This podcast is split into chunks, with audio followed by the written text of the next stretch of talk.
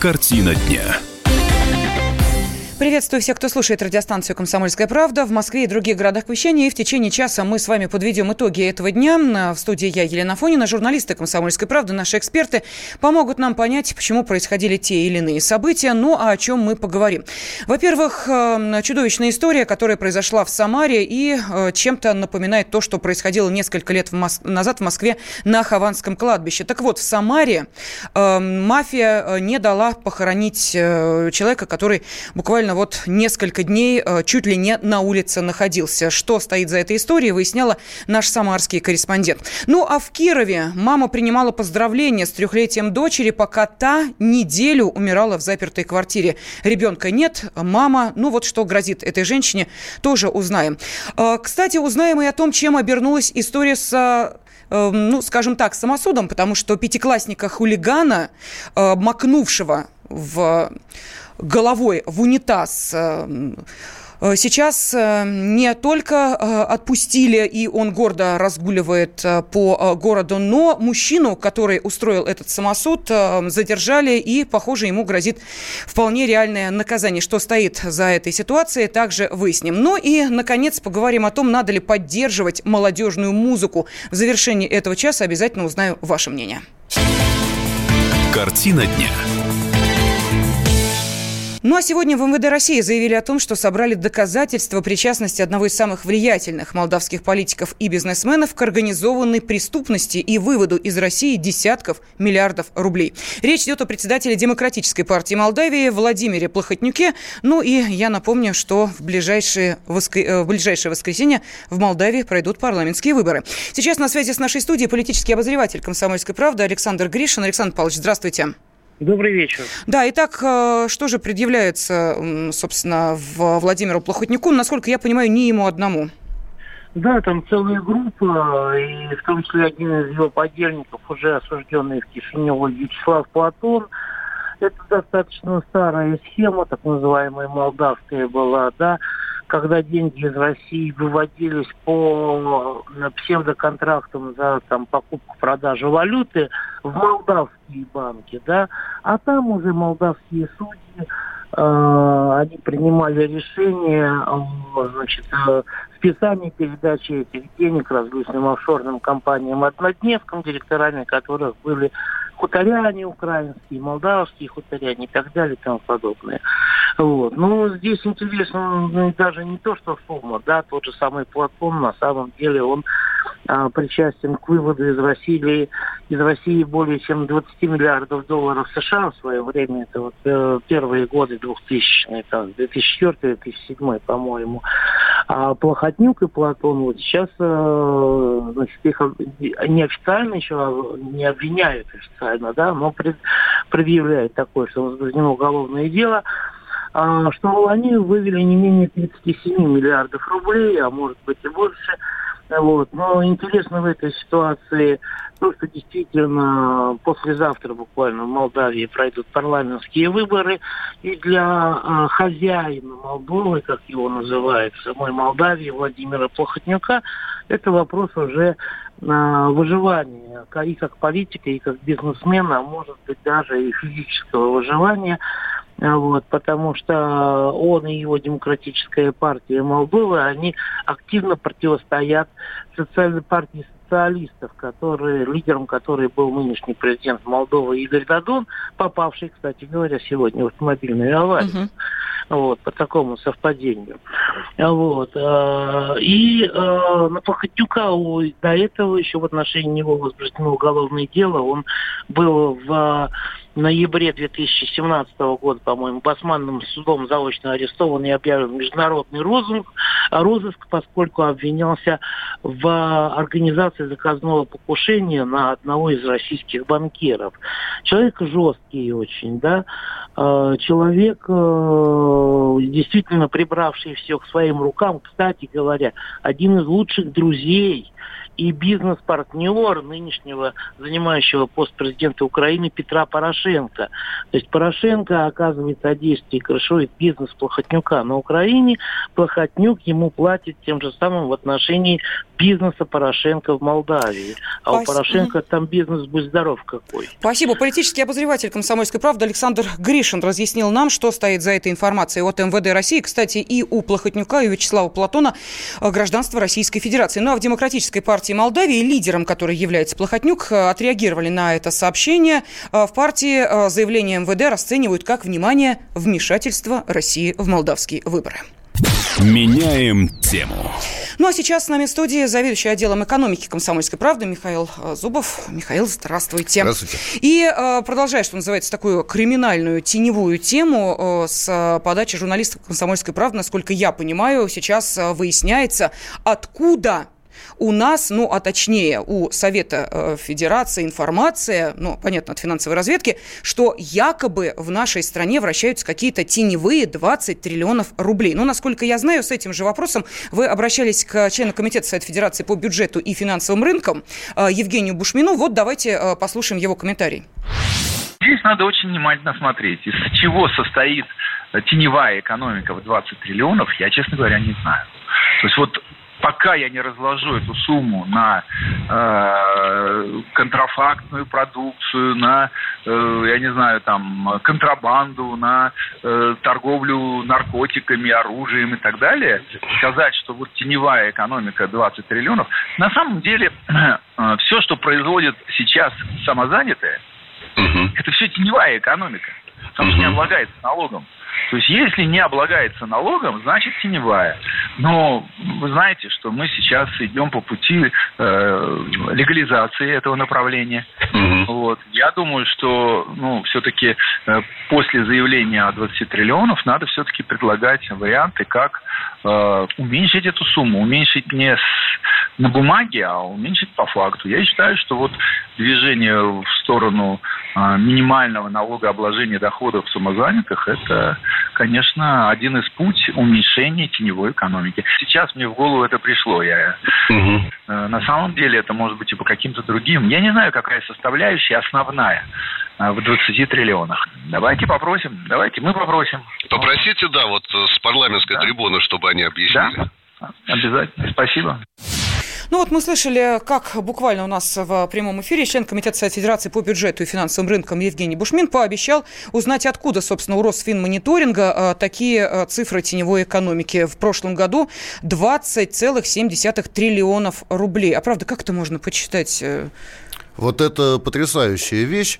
А, собственно, почему я позвонил Евгению mm-hmm. Викторовичу. Он не только член комитета, он еще вице-спикер Совета Федерации. И э, вопрос вот в чем. А, сумма 20 э, с лишним триллионов, она больше, чем федеральный бюджет. А, если брать по 2016 году, там было 24 триллиона, это в два раза угу. больше, чем федеральный бюджет. По этому году, значит, по прошлому в полтора раза больше. И это очень странно. То есть, если это, э, это данные финансовой разведки – по идее, финансовая разведка не должна учитывать самозанятых, не должна учитывать гаражную экономику, она должна учитывать только преступность. Но если у нас преступность дает больше, чем федеральный бюджет, то э, мы на первом месте по организованной преступности в мире, то есть мы впереди Сомали. Э, то есть это очень странно. А если они учитывают э, и самозанятых, и э, платежи, которые там выводят, не выводят капитал, чтобы украсть, а для того, чтобы э, расплатиться с долгами э, по займам, то тогда получается, что просто мы неправильно считаем ВВП. То есть, что так получается неправильно, что так, потому что 20 неучтенных триллионов угу. – это очень странная вещь. И, соответственно, э, не только мы, сейчас многие газеты написали письма в финансовую разведку, чтобы объяснить, откуда взялась эта цифра. А, и вот надеемся, что при помощи Совета Федерации э, мы получим на это достаточно внятный ответ. Ну что, мы будем надеяться на то, что и в нашем эфире, собственно, нашим радиослушателям будут даны эти объяснения, потому что э, действительно масштаб теневой экономики, если судить по э, данным Росфинмониторинга, ну, как-то, честно говоря, э, ошеломляет. Если учесть, что нам постоянно говорят, что у нас, ну, некоторые проблемы с бюджетом, то хочется сказать, пойдут ли эти деньги в бюджет. Ну что, поживем, увидим. Михаил, спасибо. Картина дня. Деньги – лучший подарок, а личные деньги – лучшая программа. Что происходит в экономике и как это влияет на ваш карман? Разбираем с экспертами по будням с часу дня по Москве в программе «Личные деньги».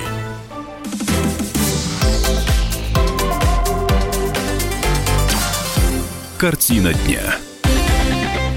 Ну, а мы с вами продолжаем обсуждать э, то, что произошло в течение не только сегодняшнего дня. Вот э, в четверг, 21 февраля, в Самаре развернулся настоящий скандал. Перед зданием регионального правительства выставили гроб с покойником. И, как оказалось, мужчину не дали захоронить на кладбище Рубежное, поэтому родственники покойного привезли его под окна самарских властей. В общем, развернулась настоящая битва за э, участок для захоронения.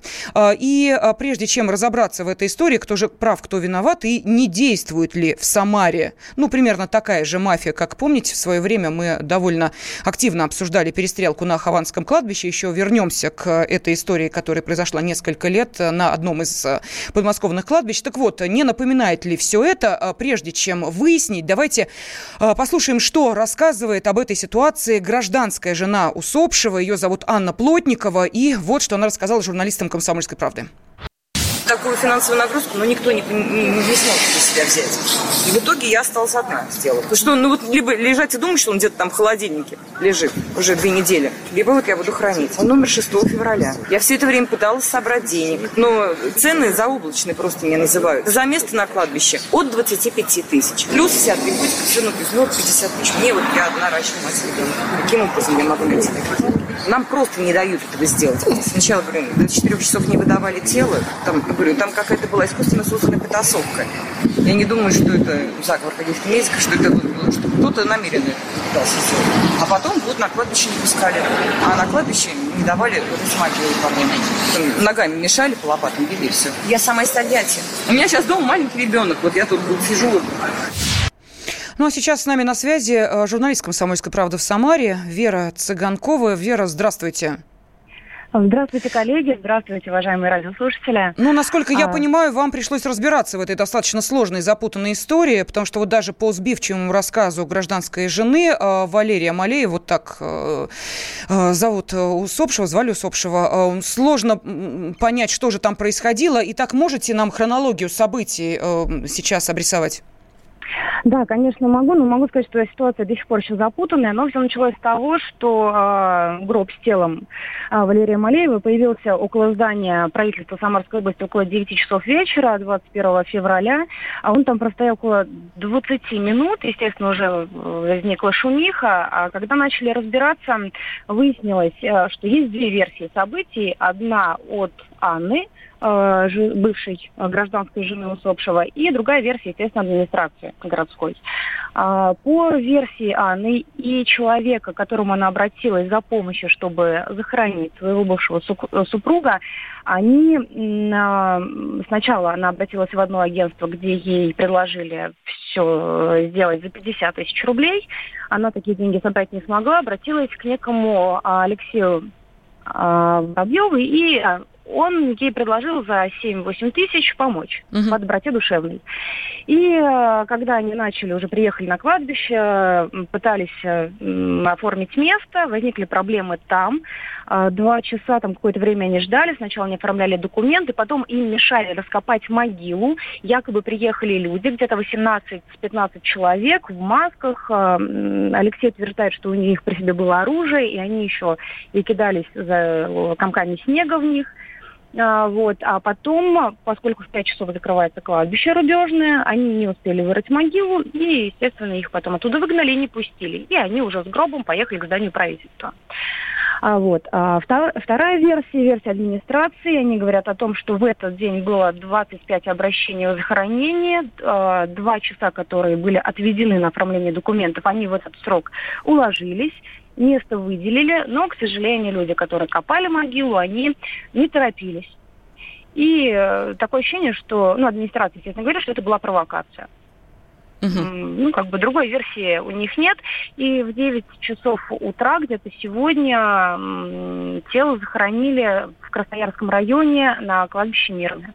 То есть там проблем не возникло. Вера, еще один вопрос. А, буквально коротко. А что известно о самом вот этом бизнесмене, ритуальщике Алексее Воробьеве? Говорят, что он э, э, два месяца назад э, подвергался нападению, там машины его сжигали и угрожали там еще какой-то расправой над его близкими. То есть он известная личность?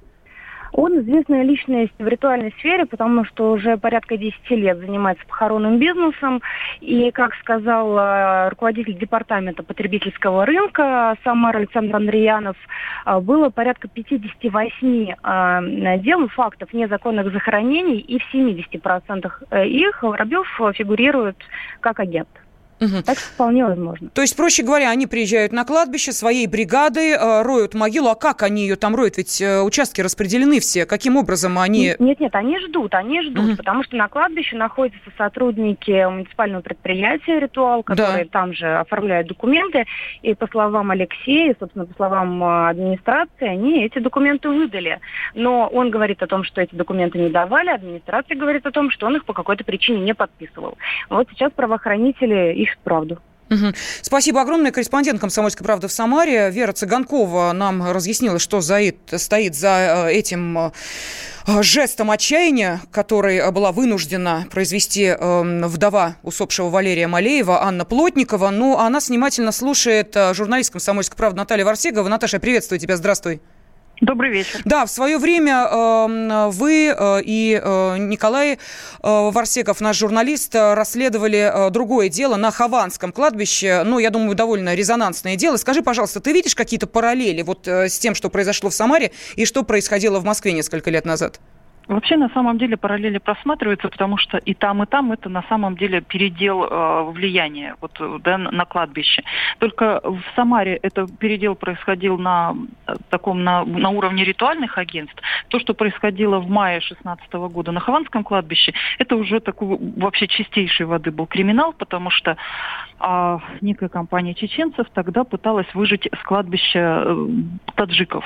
Э, таджиков-нелегалов, которые работали там нелегально, за копейки копали могилы. Э, и тогда, э, причем они лет 20, наверное, вот занимались этим, копали там, насколько нам удалось выяснить. А чеченцы в один момент хотели их оттуда выгнать. Причем они поставили им такое условие, что вы, вы нам отдаете 90% своего заработка, а 10% оставляете себе.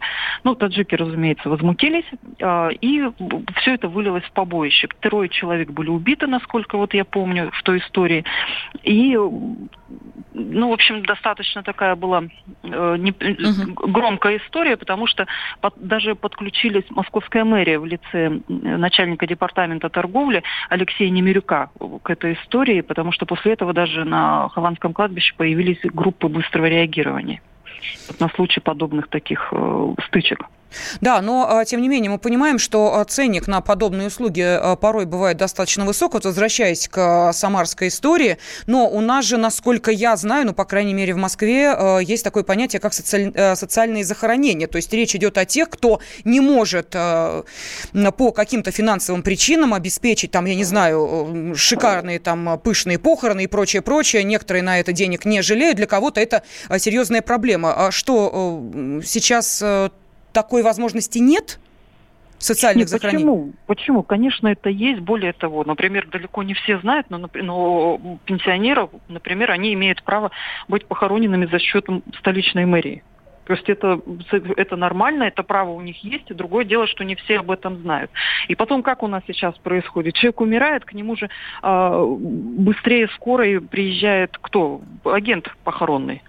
То есть э, и тут и людям просто, родственникам усопшего, им просто даже опомниться не дают, как быстро-быстро навязывают свои услуги. А люди, которые находятся в таком э, совершенном подавленном состоянии, им ничего не остается делать, как платить деньги. Ну, подожди, Наташа, а можно задать вопрос, вот, который наверняка интересует наших радиослушателей? Все-таки, когда мы говорим о ритуальных услугах, эти услуги предоставляет государство или это частные компании? Ну, для того, чтобы просто пояснить, потому что для некоторых не очень очень ясно, кому они платят, кто берет эти деньги. А, то, что тот пример, который я сейчас привела, mm-hmm. это яркий пример частных ритуалов, работы частных ритуальных агентств. Вот, в данном случае. Угу. То, что мы, если мы говорим про похороны, допустим, тех же вот пенсионеров, когда это все оплачивает московская мэрия, это, разумеется, этим занимается государство. Угу. И, и те агентства, которые работают, соответственно, с мэрией по определенным контрактам, договорам. Но то, что такие истории, вот как э, история, которая произошла в Самаре, периодически в разных уголках нашей страны происходит, это значит, что все-таки можно предположить, что это довольно, э, ну, скажем так, э, криминальный бизнес. Слушайте, кладбище это вообще лакомый кусок. Угу. Да, то есть это совершенно понятно, это для любого криминала лакомый кусок. Любой хочет, и, и каждый криминал хочет этим э, куском владеть и да, в свое пользование это взять. Другое дело, что у нас, видимо, законодательство настолько не регулирует вот эту сферу, что постоянно происходят вот такие ситуации, когда вдова вынуждена, ну не постоянно происходит, но вот происходят такие ситуации, когда вдова вынуждена к областной администрации гроб, с муж, гроб мужа привести. Mm-hmm. То есть э, здесь, здесь нужно, э, вот на мой взгляд, здесь нужно, не, чтобы не частные какие-то компании на кладбище хозяйствовали, а это должно быть полностью государственное, э, да, государственное регулирование вообще всех вот этих вещей, чтобы только государственные компании компании на них работали, муниципальные, чтобы не допускали никаких частников ко всей этой истории. Спасибо. Чтобы не, не таджики, да, нелегалы копали эти могилы, а нормальные... Э, да, спасибо. Корреспондент «Комсомольской правды» Наталья Варсегова была с нами на связи. Картина дня. Особый случай. По понедельникам в 5 вечера по Москве. Касается каждого.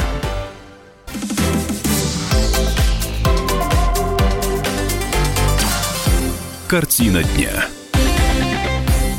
Мы с вами в прямом эфире радиостанции «Комсомольская правда». Всех приветствую я, Елена Фонина. И мы продолжаем обсуждать самые значимые, резонансные темы и события сегодняшнего дня. Но что-то действительно не так в королевстве, в королевстве датском, так и хочется сказать, когда э, видишь э, и слышишь очередную историю, которая э, просто не укладывается в голове. Неужели все основные инстинкты, основной инстинкт материнский у нас как-то утеряны в обществе? Ну, не будем абсолютизировать. Действительно, в каждом обществе есть исключения. И вот таким исключением стало 21-летняя горе-мамаша, а, которая буквально вот на днях э, ушла из дома, закрыв свою, ну, на тот момент двухлетнюю дочку, и э, далее радостно э, в Инстаграм э, писала все эти хэштеги, поздравляя свою дочурку с трехлетием, до которого девочка не дожила. Не дожила, потому что оказалась одна заперта в квартире, и, увы, произошла трагедия. Ребенка не стало. Сейчас с нами на связи корреспондент из Кирова Евгений Демихов. Евгений, здравствуйте. Здравствуйте. Да, э, расскажите нам, э, что за семья э, и, собственно, может быть, действительно с женщиной что-то произошло, а мы так на нее все набросились. В чем суть этой истории? Ну, я был в том доме и общался с соседями, с продавцами из магазинов, который расположен как раз на первом этаже этого самого дома – и знаете, все отзываются о семье как о довольно положительной. То есть никогда не устраивали дебошей, там э, всегда здоровались, э, никаких криков не было. То есть, в принципе, семья очень хорошая. Ну, а семья это кто? Семья это конкретно мать, угу. 21-летняя девушка, и вот эта девочка. Угу. А, еще была бабушка, но она жила года два-три назад с ними, потом она съехала. Она съехала или по некоторым а, данным а, а, Елене, а именно так зовут э, эту 21-летнюю горе-мамашу, э, не устроила э, то, что она живет с, со своей матерью и, собственно, практически ее выселила из квартиры. Нет? Разве не так обстояло дело? Достоверной информации на эту тему нет. То есть мы общались даже с бабушкой, угу. И она отрицает, что были какие-то конфликты То есть Понятно. Я а что касается... Что довольно миролюбиво. Что касается самой девочки, каким образом она оказалась одна в квартире, запертая на несколько дней? Вот э, есть данные о том, что э, предположительная причина смерти ребенка отравление или обезвоживание. Да, ее нашла бабушка, и она рассказывает, что э, мать, вот эта девушка, она ушла где-то дней 6-7 назад из дома. Она просто оставила ее одну. То есть... Э, Но это первый раз происходило, информация. не первый раз. Э, что бабушка-то говорит? Бабушка не говорит насчет того, что она там регулярно уходила, но соседи э, делятся такой информацией, что все-таки случаи бывали, но не такие затяжные. Ну а куда она уходила? Как просто вот взяла, ушла, закрыла ребенка и исчезла на несколько дней? Где она эти дни проводила, известно, нет? Версии нет, но предположительно к подругам, к друзьям. Но, э, понятно, эта семья э, интересовала органы опеки? Что-то мне подсказывает, наверное, что соседи, если даже вы сейчас с ними пообщавшись, выяснили, что это не первый случай, и с женщиной ничто не произошло, ее не сбила машина, она не э, упала там и не сломала себе ноги, не оказалась в больнице. Только в этом случае можно предположить, э, что ребенок несколько дней остается один. Все-таки это не первый случай. Органы опеки обращали внимание на эту семью или нет? Насколько известно, нет, потому что Следственный комитет Кировской области а, сейчас как раз-таки завел а, уголовное дело по статье «Халатность», а, поскольку именно органы опеки, участковый и другие социальные службы, в том числе и больницы, не заявляли ни о каких фактах того, что девочка там не появлялась на приемы к врачу, не обращались еще в другие mm-hmm. службы. Ну, понятно. Спасибо. А, журналист из а, Кирова Евгений Демихов сейчас был с нами на связи. Но и, разумеется, уже, к сожалению, когда ничего нельзя исправить, этой ситуации заинтересовали соответствующие органы. И свой комментарий дала детский омбудсмен Анна Кузнецова. Как можно оставить одну дочку маленькую, перекрыть воду, не оставить никаких продуктов, да вообще, в принципе, оставить ребенка одного. Каждый раз думаешь, неужели никто не услышал плач, не подключились соседи. Хотя сегодня есть информация, что плач соседи слышали, но решили, что нет, ничего нет особенного. И здесь МВД уже сообщили о том, что лучше бы пусть это был бы ложный вызов, но подобных случаев можно было бы избежать. Но, конечно, что говорить о посторонних людях, когда ведомства и соответствующие структуры в том числе не выполнили то, что должны были выполнить. С 8 месяцев ребенка не показывали докторам. В день, когда погибшую девочку нашла бабушка, ей должно было исполниться 3 года. Семья не стояла ни на каких формах учета, и что послужило причиной поступка матери, до конца не ясно. Ну, вы сейчас а, слышали детского омбудсмена Анну Кузнецову, эксклюзивный комментарий, который она дала журналистам «Комсомольской правды», радиостанции «Комсомольская правда». Ну, а что может грозить 21-летней горе-мамаше, мы спросили об этом адвоката Александра Железникова.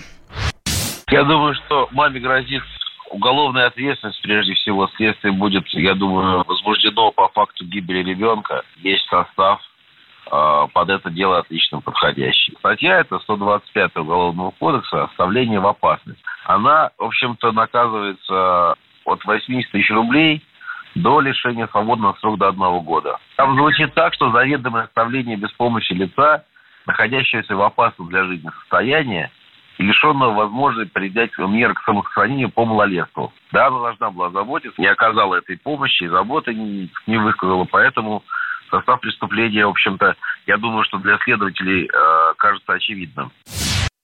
Меняем тему. Следственный комитет ведет расследование еще одного уголовного дела по статье 116 Уголовного кодекса Российской Федерации «Нанесение побоев или иных насильственных действий, причинивших физическую боль из хулиганских побуждений». О чем идет речь? Об инциденте, который произошел в Приморском крае, и э, один из, ну, скажем так, терроризировавших школу учеников, а, э, ему всего лишь 12 лет, э, в прямом смысле слова был опущен головой в унитаз. Это сейчас не какое-то преувеличение.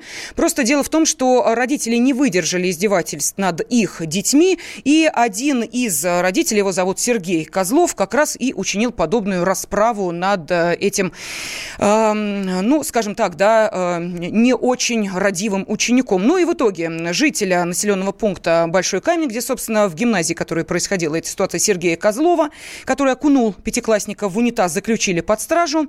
Э, об этом рассказала э, супруга задержанного. Ну, а что говорят сами родители? Вот давайте послушаем маму ученика того же класса, где обучался и обучается вот этот, ну, скажем так, хулиганистый подросток. Ее зовут Яна. Вот что она рассказала о нем. Бабушка опекун. Мама лишь на прах, отец убит давно. Он в школе до обеда, а вечером по общагам ходит с подростками, старше его, его многократно там видели. Систематически бьет детей. На него заявление несколько написано было. Не мальчик сначала избил, потом вот девочку побил. Я писала то, что куртку порезал. Ну, и все его там отмазывают в школе, что он бедный несчастный ребенок из неблагополучной семьи. И в итоге, может быть, родители этим взбесились. Я не знаю, что у них там в башке произошло. Они, короче, с утра пошли, за шею взяли, в мужской туалет и отмыли его. У него из носа кровь пошла. У него, ну, часто фигня. Из-за того, что было крови много, там уже начали ему челюсть сломали, ребра сломали. Все они сломали, но ставят сотрясение. Это был рассказ э, мамы ученика э, того же класса, где учится этот, э, ну, мягко говоря, не самый прилежный ребенок. Ну, а что удалось узнать нашим корреспондентам во Владивостоке? На связи с нами Анна Плетнева. После этой истории, которая произошла в туалете школы номер два в Большом Камне, мальчика медики диагностировали сотрясение мозга. Но на деле, как рассказывают сами родители других учеников, то есть его одноклассников, ребенок ходит по улице в полном здравии, э, жив, здоров, цел, невредим, как говорится. Ну, он улыбается, кричит в ответ другим родителям приятные вещи, в том числе матершинными словами сопровождая все свои реплики. В школу он не ходит, потому что сейчас, как я понимаю, у него 10-дневный больничный в связи с его травмой. Но недавно еще появилась информация о том, что женщина, которая якобы делала ему рентген, а, сказала, что на самом деле у него нет никакого сотрясения, нет ни ссадин, ни царапин, ни каких-то синяков, вообще никаких следов, что ребенок э, полностью здоров.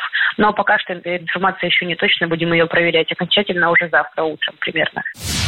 Но вы знаете, здесь э, встает вопрос, есть ли управа на таких учеников в прямом смысле этого слова, и нормально ли это, когда родители учиняют над таким ребенком самосуд? Ну вот мне лично на память пришла фраза из фильма «Москва слезам не верит». Этого не надо было делать. Кулачная расправа – это не метод. Ударить можно и словом, это иногда больнее.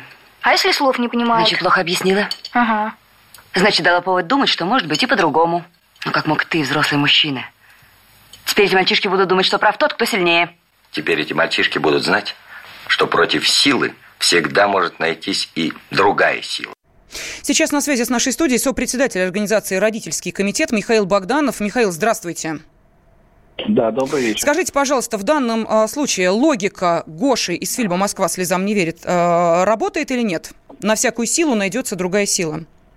Ну, в житейском смысле она, конечно, найдется, это понятно. Но просто тут, знаете, вот, э, на мой взгляд, ситуация, ну, все друг друга загнали в угол, потому что, э, с одной стороны, э, школа, которая не может зачастую с такими детьми справиться не нашла почему-то возможности э, его там передать в соответствующие, так сказать, другие специализированные учреждения. Родители, которые не достучались до школы, значит, стали там что-то такое творить э, незаконное. Милиционеры, которые уже были вынуждены да, закрыть этого папу, понятно почему, потому что он действительно реально нарушил закон, тоже в свою очередь, может быть, даже понимая, что он прав, да, значит, э, вынуждены выполнять ну, законные требования. То есть, ну, э, тупиковая ситуация, в которую все себя себя дружно загнали. Вот, на мой взгляд, это так. Хорошо. А в таком случае, как можно было не допустить такого, такой тупиковой ситуации? Что нужно было делать? У нас минута, пожалуйста, Михаил. Алгоритм да, действий ну, смотрите, в таких ситуациях. Там, там, мне кажется, должна была в первую очередь, конечно же, сработать профессиональная Э, профессиональный опыт э, педагогов в школе и директора, и администрации школы. Э, дальше, соответственно, родители, конечно же, должны были, если вот это не сработало, может быть, там посоветоваться с кем-то, кто мог бы им сориентировать, может быть, их заставить эту школу заработать по правильному схеме, по правильной схеме. Ну вот где-то на этом уровне должно было решаться. То есть это вопрос внутренний школьный, его, конечно, вот то, что мы сейчас обсуждаем, это уже вообще, ну, Понятно. в общем, нонсенс. Спасибо. Сопредседатель организации «Родительский комитет» Михаил Богданов был на связи с нашей студией. Директора школы от работы на время следствия отстранили. Учительницу 5 Б освободили от обязанностей классного руководителя. Досталось и начальник управления образования в Большом Камне. Ей объявлен выговор за то, что в школе не соблюдался режим безопасности. С мальчиком и бабушкой работает психологическая служба, а вот э, девочка сейчас э, находится в медицинском учреждении. Картина дня. Родные перестали узнавать вас? Коллеги не уважают? Голова идет кругом. Хотите поговорить об этом? В эфире радио «Комсомольская правда» психолог Сергей Аракелян подскажет, как решить любую проблему. Ведь нерешаемых проблем нет. Телефон доверия. Каждый четверг в 0 часов 5 минут по московскому времени.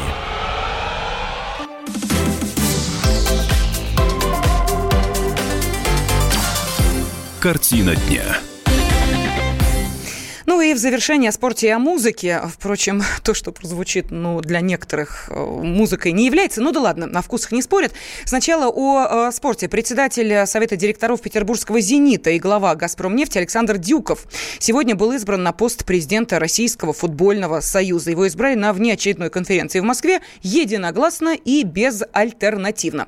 Но э, интересно, что пообещал новый глава РФС. Э, сказал, что будет внедрять цифровые технологии в российском футболе и уделять больше внимания развитию этого вида спорта в регионах. А, сменил он на посту эм, президента РФС Виталия Мутко, после ухода которого должность временно занимали Александр Алаев и Сергей Пряткин.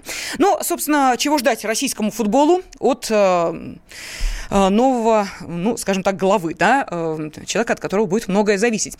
Сейчас на связи с нашей студией журналист «Комсомольской правды» Павел Садков. Павел, здравствуй, приветствую тебя. Да, добрый вечер. Может быть, расскажешь нам все-таки сможет ли российский футбол э, при э, новом президенте РФС блеснуть своими достижениями? Ну, очень хочется в это верить, во всяком случае, потому что ну, мы э, от, каждых, от всех перемен ждем чего-то хорошего. И то, что вот этот вопрос с руководителем Российского футбольного союза, который был так условно подвешен в течение последнего года, даже чуть больше, наконец-то разрешился, конечно, хорошо. Что получится дальше? Ну, давайте смотреть по делам, потому что вопрос обещаний и вопрос э, намерений, он чаще всего э, не очень соответствует тому, что происходит на самом деле. Меня, в частности, немножко пугает отношение нового руководителя к детскому футболу. А, нигде он не говорит о том, что это важно, не особо не говорит. А если и говорит, то хотелось бы каких-то дел. Но, в частности, я знаю примерно, как, как, как относится у нас к людям, которые занимаются детским футболом. И это отношение глубоко формальное, и э, кроме как для при выбранной агитации эти слова не используются. Но, а, тем не менее, все-таки мы понимаем, что а, человек, который э, занимает руководящий пост в Совете директоров «Зенита», занимал и, э, в общем, имел возможность каким-то образом влиять на жизнь отдельно взятого клуба. Вот в данной ситуации какой-то положительный опыт э, важен или не важен для функционера такого уровня? Ну, скорее, у болельщиков это всегда вызывает опасение то, что человек связан с одним из клубов, угу. и не будет ли он этому клубу каким-то образом симпатизировать. Но надо сказать, что именно «Зенит» так или иначе давал руководители нашего футбола. Это и Фурсенко, и Мутко, люди, которые сами из Питера, и к «Зениту» имели непосредственное отношение, вот теперь Дюков. И, э, ну, будем надеяться, что ничего подобного, конечно, не будет, это все наши домыслы, но, тем не менее, у болельщика, да, который всегда рассуждает, э, э, соотнося все события ну, э, от своей команды, ну, конечно, такие опасения могут возникать. И э, финальный вопрос, просто мне стало интересно. Он теперь, э, став э, президентом Российского футбольного союза, э, каким-то образом должен будет отказаться от руководящего поста в Совете директоров «Зенита»? Или а, нет, тут можно и, и там, и ну, там быть? Я уверен, что это не, даже, даже если в уставе такие вещи не прописаны, скорее всего, прописаны, да, я думаю, что, да, наверное, будет каким-то образом дистанцироваться от «Зенита», mm-hmm. безусловно, это будет правильно. Вот. Что будет на самом деле? Ну, давайте смотреть, потому что, ну, какого-то э, а, а, ажиотажа в надежде, что все будет хорошо просто потому, что произошли выборы президента, я бы, наверное, не испытывал. Хорошо. Спасибо огромное. Журналист «Комсомольской правды» Павел Садков прокомментировал нам э, избрание на пост президента РФС Александра Дюкова. Ну, а удастся ли нам дистанцироваться и надо ли это делать от современной молодежной музыки, поговорим буквально через секунду. Меняем тему. Тем более, что президент нашей страны Владимир Путин поручил разработать меры поддержки современной популярной музыки, востребованной у молодежной аудитории. Ну, я просто напомню, это поручение э, подобное было дано по итогам заседания Совета при президенте по культуре и искусству, состоявшегося э, еще в декабре прошлого года. Ну и теперь, насколько мы понимаем, э, когда есть уже конкретное поручение, э, до 1 сентября план первоочередных действий в этой сфере должен быть представлен главе государства. Ну, а я хочу спросить у вас, наши уважаемые радиослушатели, времени не так много, но, тем не менее, интересно будет э, выслушать и ваши комментарии. Как вы считаете, надо ли поддерживать современную, популярную музыку. Пожалуйста, телефон прямого эфира 8 800 200 ровно 9702. Можете ваши комментарии отправлять на WhatsApp и Viber, плюс 7 967 200 ровно 9702. Ну, а если вы думаете, что современная популярная музыка – это лаванда, горная лаванда, вы сильно отстали. Вот что она себя, э, из себя сейчас представляет.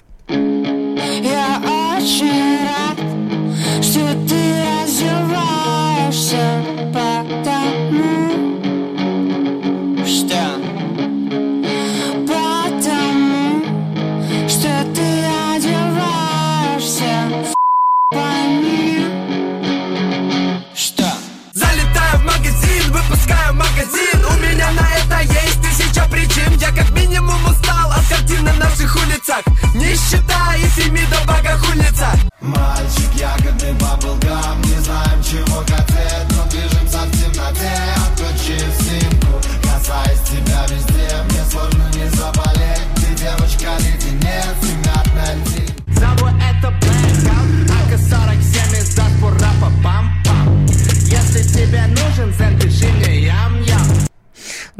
говорите, цвет там чего-то синий. Вот вам, пожалуйста, образцы э, современных вполне себе исполнителей. Э, имена их э, и названия групп э, перечислять не буду, хотя мне тут написали их. Ну, что делать, боюсь ошибиться. И тем самым на себя гнев поклонников этих групп э, э, привлечь. Но, э, тем не менее, все-таки хотелось бы спросить, вот вы считаете, как нужно поддерживать современную молодежную музыку, или она сама должна пробиваться, тем более, слава богу, для этого есть такие площадки, как интернет, куда многие э, подобные исполнители свою музыку закачивают, а уж дальше, кому надо, те и слушают. И, кстати, э, неплохую аудиторию себе набирают. Э, вот если, допустим, в один зал миллион человек не набьется, то какой-нибудь подобный исполнитель вполне себе на просторах интернета может запросто миллионную аудиторию получить. Но пока вы дозваниваетесь, телефон 8 800 200 ровно 9702, хотелось бы услышать комментарий, ну, что называется, метров. Музыкант Юрий Лоза. Рэп, в принципе, как культура, имеет определенные корни, и эти корни не наши. Потом афроамериканца понял, что он слышит музыку, когда начал стучать палкой по пустому бревну. А потом белого европейца понял, что он слышит музыку, когда он слышал, как поет тетива лук натянутая. Поэтому мы по-разному воспринимаем музыку как таковую. И очень неестественно, когда европейцы вдруг начинают воспринимать ее от ритма, а не от мелодии. Рэп сам по себе, по сути, по своей лозунг. Лозунг, положенный на ритмическую основу какую-то. Поэтому мы можем рассматривать рэп как социальное явление. Соответственно, реакция должна быть адекватной. Если это социальное явление, если оно набирает обороты, то какие-то обязательные органы должны наблюдать за тем, как оно развивается. Ну, скажем, пропаганда насилия, мат, она должна пресекаться каким-то образом. Если рэперы готовы пойти на уступки, то никаких запретов, я думаю, вводить не стоит. Думаю, что всегда можно договориться. Ну, собрались, договорились, определили, каким образом жить дальше, ну и все. Да, вот такую точку зрения э, до нас донес музыкант Юрий Лоза, но говорил только о рэпе. Мы же понимаем, что современная музыка гораздо шире, чем одно это направление. Так вот, надо ли государству поддерживать современную э, молодежную музыку. Как вы считаете? Вот мне просто интересно узнать ваше мнение, потому что помните, сколько дискуссий у нас разворачивалось вокруг поддержки государством, ну, скажем так, э, альтернативных кинопроизведений, когда э, говорили, получил э, гранты, получил деньги от государства, хулить государство не смеешь. Ну, или, допустим, э, э, какие-то определенные темы государство имеет право э, тебе диктовать для того, что ты потом, ты кинематографист, их воплощал на экране у школы на государственные деньги, изволь, собственно, заказ выполнять. Вот э, та же логика должна срабатывать в отношении музыки или нет? Э, может быть, музыкант априори, человек свободный, душа летит, э, собственно, песня складывается, и вот, пожалуйста, ну да, матом, ну да, а если вот именно так, э, собственно, человек и говорит, он не ругается, он так разговаривает, ну и, соответственно, поет. Э, так вот, 8 800 200 ровно 9702, телефон прямого эфира, надо ли государству поддерживать современную молодежную музыку? Музыку. Что скажете вы? Можете, кстати, ограничиться и сообщениями на WhatsApp и Viber. Плюс 7 967 200 ровно 9702. Ну вот э, нам пишут, э, как поддерживать-то? Опять деньгами, что ли? Или запрещать? Управление творчеством редко кому удается, разве что э, Северной Корее. Так, э, мне пишут, Елена, вы сошли с ума. Э, жабье кваканье в пруду приятнее слушать, чем э, современную типа музыку. Да это не я сошла с ума. Это вот у нас, собственно, такие инициативы появляются. Ну хорошо, давайте послушаем теперь уже и голоса наших радиослушателей. Валерий из Белгорода. Валерий, здравствуйте.